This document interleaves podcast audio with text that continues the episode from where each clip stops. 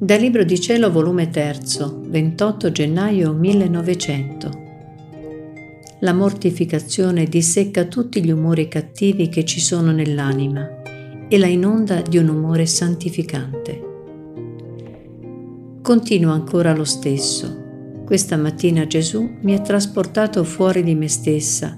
Dopo tanto tempo pare che ho visto Gesù con chiarezza ma mi vedevo tanto cattiva che non ardivo dire una sola parola. Ci guardavamo ma in silenzio. In quegli sguardi a vicenda comprendevo che il mio buon Gesù era ripieno di amarezze, ma non ardivo dire versatele in me. Lui stesso si è avvicinato a me e ha incominciato a versarle, ed io, non potendo contenerle, come ricevevo le gettavo per terra. Lui mi ha detto, che fai? Non vuoi più partecipare alle mie amarezze? Non vuoi darmi più sollievo nelle mie pene?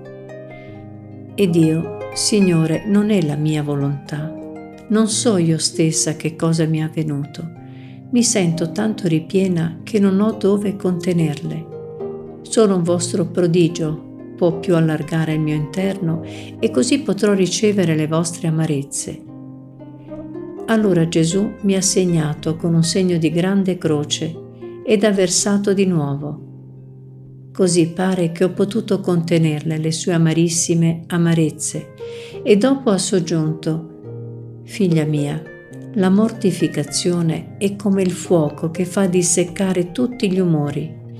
Così la mortificazione dissecca tutti gli umori cattivi che ci sono nell'anima e la inonda di un umore santificante, in modo da far germogliare le più belle virtù.